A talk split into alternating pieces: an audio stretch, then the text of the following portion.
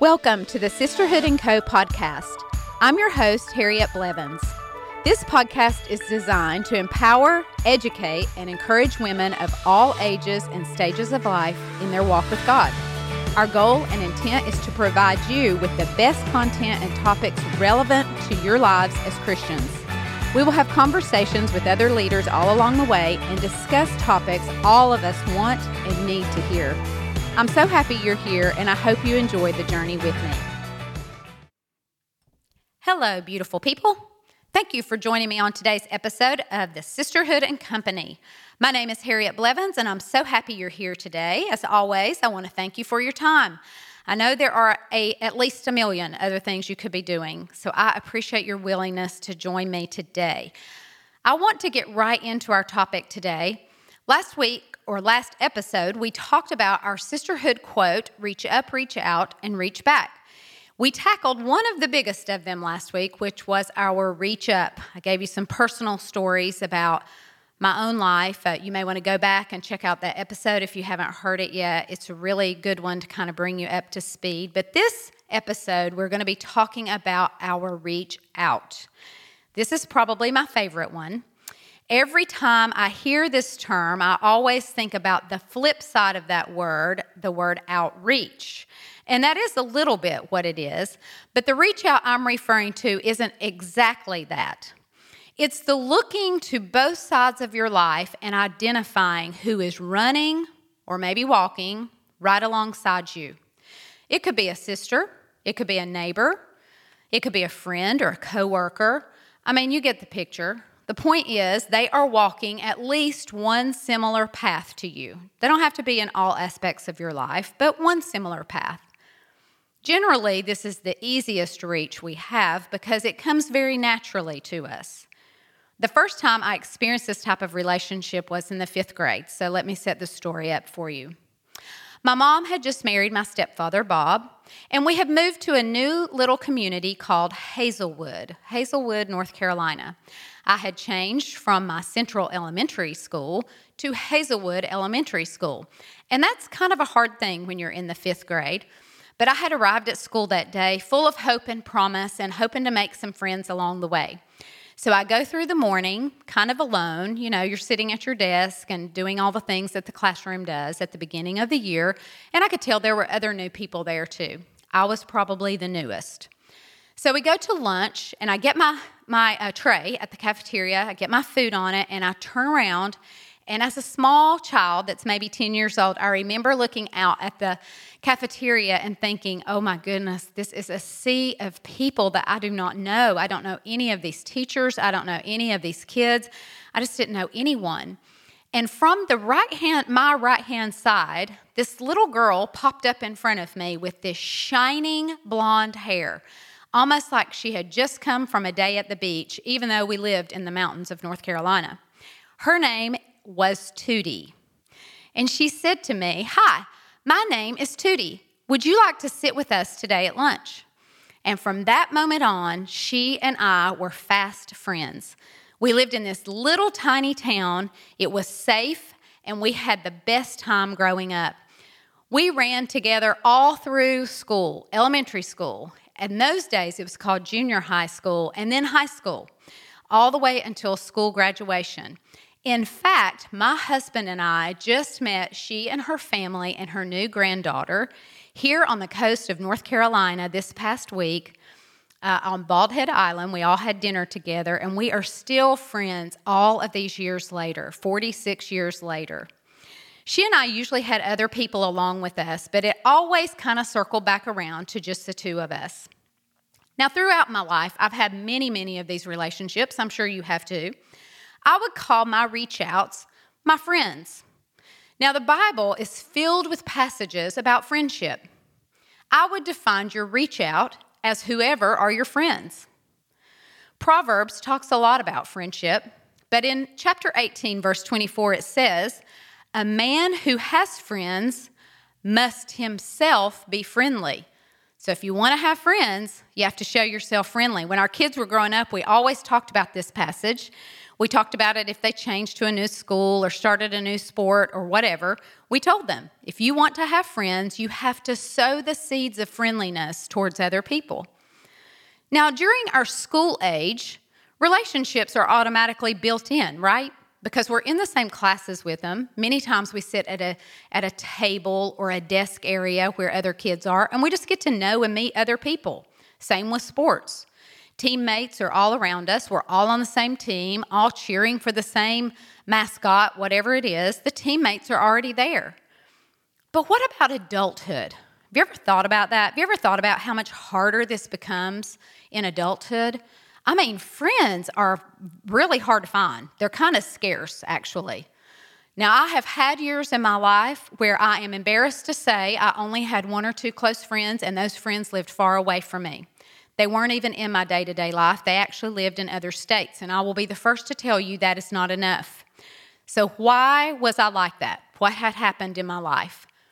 Because I had had hurt, I had had disappointment, um, I had had some types of betrayal, maybe not as, as deep as what you would actually call betrayal, but I had been hurt. And so I didn't let women get very close to me because that always ended with my heart hurting or just the feelings of sadness. See, the enemy knows where the power is, and he fights that all day, every day. He fights against women having relationships because he knows the power of women. He knows especially the power of women united. He knows that when women come together for a united cause, there is nothing this side of heaven that can stop us. There is no demon in hell. There is no power on the earth that can stop us when we all come together, and he knows it. So for me, I didn't venture out far into this world of friendship. I kind of kept it all safe. My children's friends, their parents were my friends. Their teammates' parents were our friends. And then I had a few distant social friends that I would see on social occasions. All of that until about 10 years ago. I will tell you, I am 56 years old, turning 57 soon. So, all that up until the age of about 46 years old. Now, I'm not even sure why, but at that time, I slowly began to sow friendship into other people. And guess what I got in return? Friends. As I sowed friendship into other people, friends came back to me on many, many waters. Some of those friendships have changed over the years, but I have continued to grow my circle and my life since then. See, when we keep our circle too small, let's say one good friend, that will make your entire life just smaller and smaller and smaller. God wants us to live these wide open, expansive lives. He never created us to live these small, hemmed in, safe lives. In Romans 12, 9 through 10, we're back to Paul again. This time he's in Rome, the city in Italy, speaking to the Romans, and he says, Don't pretend to love others, really love them. Hate what is wrong Hold tightly or cling to what is good. Love each other with genuine affection and take delight in honoring each other. We just don't see very much of that anymore. Since 2020, isolation and loneliness have come to the forefront of the American life. Even before 2020, in 2018, the Pew Research Center found that one in 10 Americans already felt lonely or isolated. How sad is that? Now, I won't bore you with the stats on isolation, but I will just say this it is the exact opposite of God's design and his plan for our lives.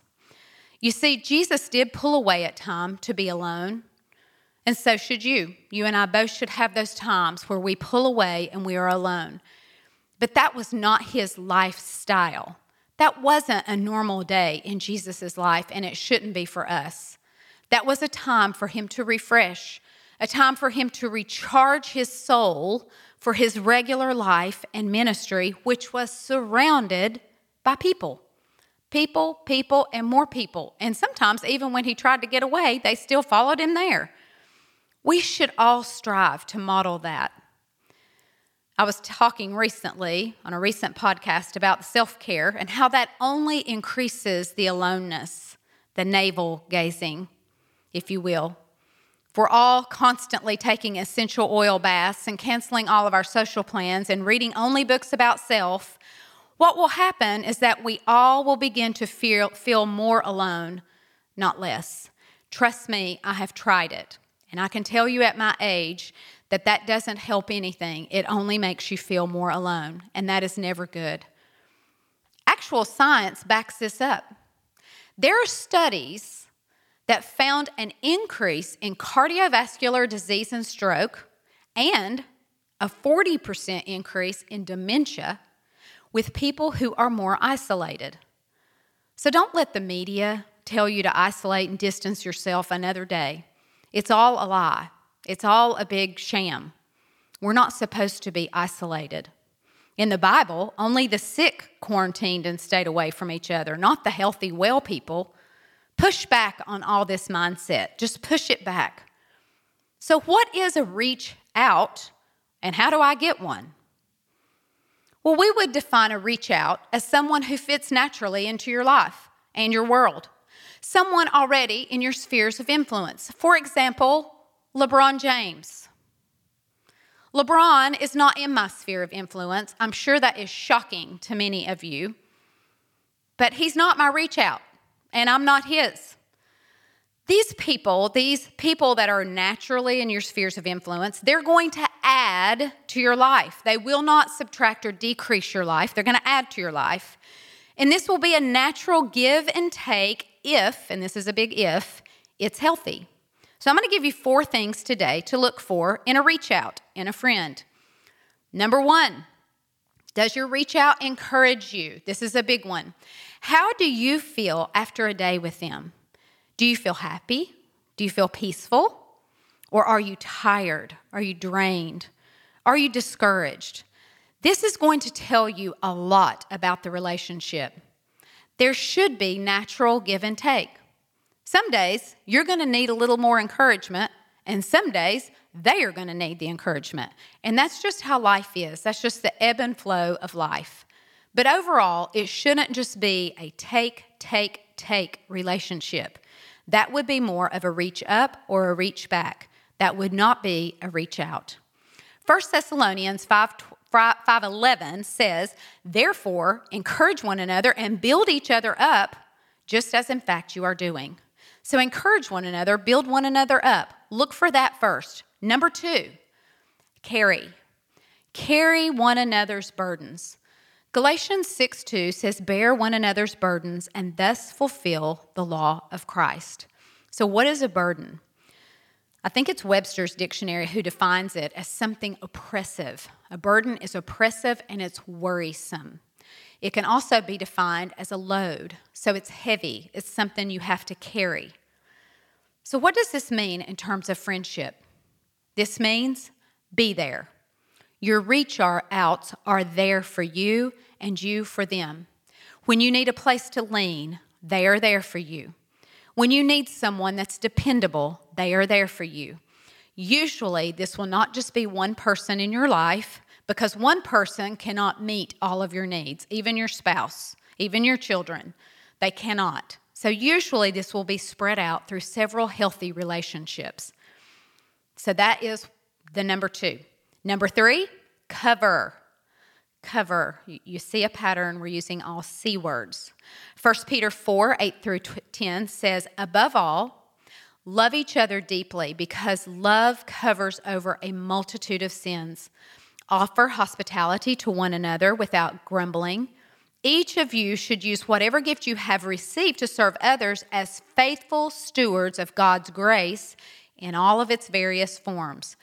See, your reach outs will know your weakness, and then they will cover it, they will not expose it.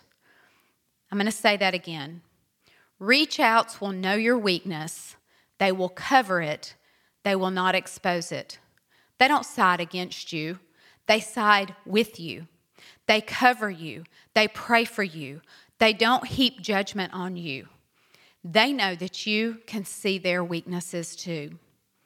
And then the last one on friendship is number four celebrate. This is a big one. A person who cannot be general, generally happy for someone else is actually a miserable person. We all know those people. Like, wow, you are not fun. You are just not fun. When we withhold support from one another, we withhold our own benefits. Now, sometimes it can be done jokingly, right? We, we all understand this. You know, that friend where maybe you're going on vacation or you're going somewhere and they say things like, Boy, I sure wish I got a vacation, or I sure wish I got to do that, or I sure wish so and so would invite me. And then they laugh and laugh like it's a joke. But deep down inside, you actually feel that. You feel it. See, nurturing the ability to be joyful for our friends in their joy, even if it falls during a time of our own lack, that is where growth and maturity live. I'm going to say that part again.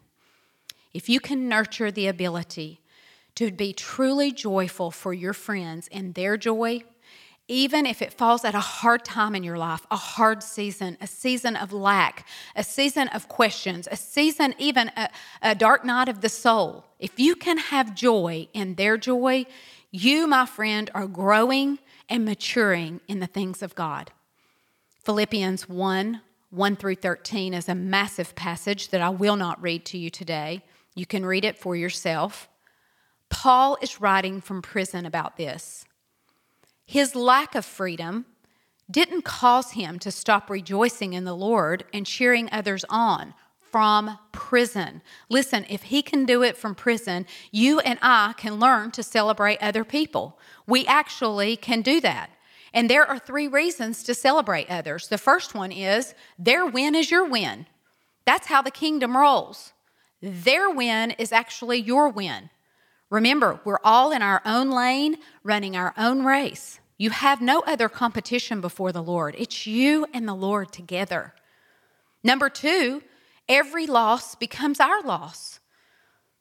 Recently in our family, we experienced a loss of sorts. Our children, Eli and Amanda, had become pregnant with their first baby. And she lost that baby at about five weeks or so, six weeks.